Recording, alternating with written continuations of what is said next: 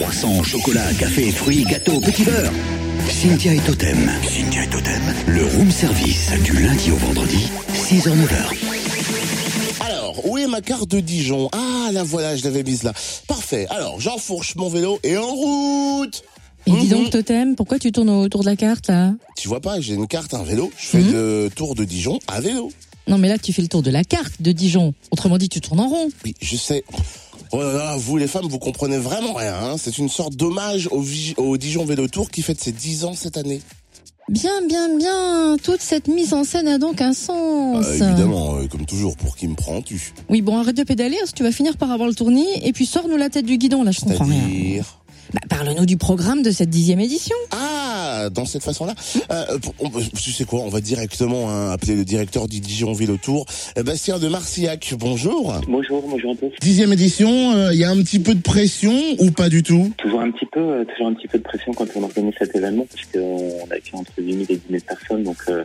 Il faut quand même que tout soit bien calé pour que, pour que ça fonctionne bien, mais on commence à être rodé, donc c'est avant tout un plaisir de, d'organiser cet événement. Le principe du Dijon Vélotour, prendre son vélo et découvrir d'une façon unique la ville de Dijon, on mise sur combien de participants pour cette nouvelle édition? Alors, on atteint entre huit et dix mille en fait. Depuis quelques années maintenant, on est limité à huit mille participants. On refuse parce qu'on veut éviter qu'il y ait trop de bouchons, de temps d'attente avant de rentrer dans les lieux. Là, on n'a pas encore complètement décidé si on limitera huit mille ou si on ouvre un petit peu plus pour les dix ans. Euh, on sait que les huit mille seront là puisqu'on est déjà à plus de six mille inscrits, donc euh, on a pas mal de monde qui est présent, mais on va voir euh, au final combien de personnes seront présentes euh, un petit peu au dernier moment. Le stade de foot Gaston Gérard, l'hôtel de la Cloche, des endroits magnifiques sont au programme. Est-ce que ces lieux jouent facilement le jeu? Oui, surtout après dix ans d'existence en fait. Ce qui est, ce qui est compliqué dans l'organisation de l'événement, c'est d'arriver à ouvrir les lieux parce qu'on nous regarde des fois... un petit peu bizarrement, euh, qu'il y a ce côté insolite de se dire euh, qu'il y a X milliers de vélos qui vont euh, rentrer dans des lieux culturels, sportifs, euh, insolites. Euh, maintenant, sur Dijon, on commence à être un peu connu, donc du coup, c'est plus facile. Euh, et puis, on a des lieux qui donc, nous ont occupés dès le début, nous ont fait confiance, qu'on voulait remettre un petit peu au goût du jour euh, cette année.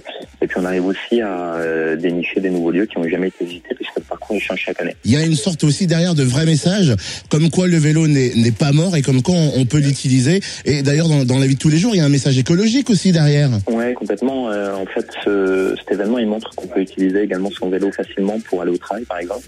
Et on le voit, on fait chaque année un petit questionnaire de satisfaction. On voit qu'il y a plus de quatre-vingts pour cent des gens qui se disent que bah, ils se sont rendus compte que c'était pas si compliqué que ça d'utiliser son vélo, de faire une quinzaine, vingtaine de kilomètres, euh, et que du coup, ça leur donne envie d'utiliser plus souvent le vélo. Donc, euh, ça permet également, en faisant un événement ludique et avant tout festif, de passer des messages pédagogiques sur l'utilisation du vélo. Est-ce que vous demandez aux participants les lieux qu'ils aimeraient visiter sur une prochaine édition? Oui, oui, oui, tout à fait. On... Alors, chaque année, donc, on fait ce petit questionnaire pour avoir un petit peu des retours et puis pouvoir s'améliorer euh, année après année, pour proposer toujours un événement qui plaît aux participants.